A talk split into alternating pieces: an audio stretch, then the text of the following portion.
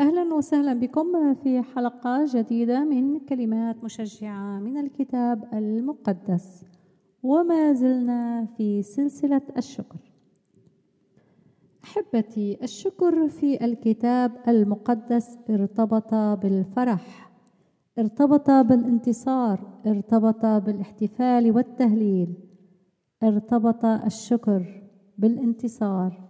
بعد الانتصار وأيضا قبل الانتصار. الشكر بعد الانتصار. لقد وضع الرب اعيادا للشعب. الرب يريد أن نكون فرحين. ووضع سبعة أعياد في العهد القديم. يقول الكتاب المقدس في سفر التثنية الأصحاح السادس عشر سبعة أيام تعيد للرب إلهك في المكان الذي يختاره الرب. لأن الرب إلهك يباركك في كل محصولك وفي كل عمل يديك فلا تكون إلا فرحا. وضع الرب سبعة أعياد حتى يعيد الناس ويفرحون. هذه الأعياد كانت سبعة.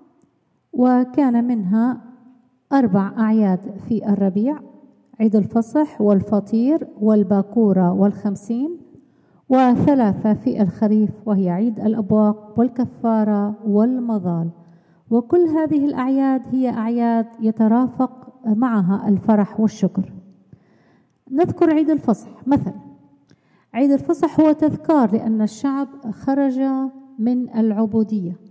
وخروف الفصح في عيد الفصح كان يرمز للخروف يذكرهم بالخروف الذي قدم فدية عن الناس واستطاعوا أن يخرجوا بخروف الفصح الفدية عن نفوسهم وخرجوا من عبودية فرعون.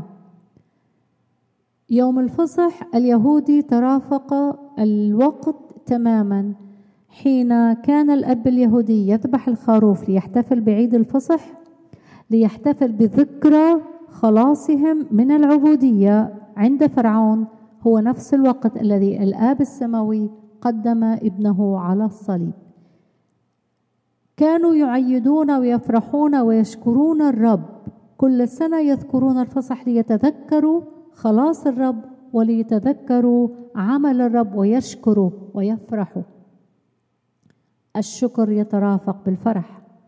وأما نحن الآن أما نحن الآن إذا كان دم الخروف على أبواب العبرانيين في القديم سبب نجاتهم من الهلاك فكم بالحري دم يسوع المسيح. يخلصنا ويخلص كل من يؤمن. يقول الكتاب المقدس في رسالة كورنثوس الأولى الإصحاح الخامس لأن فصحنا أيضا المسيح قد ذبح لأجلنا إذا لنعيد.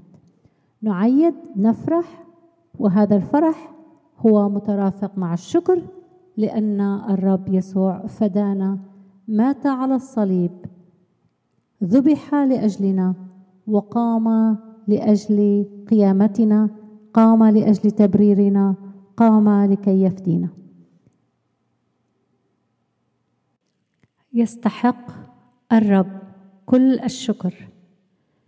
والشكر أن نقبل عطية الخلاص. هذا أجمل شكر يريده مننا الرب. أن نأتي إلى الرب يسوع ونشكره لأنه فدانا على الصليب.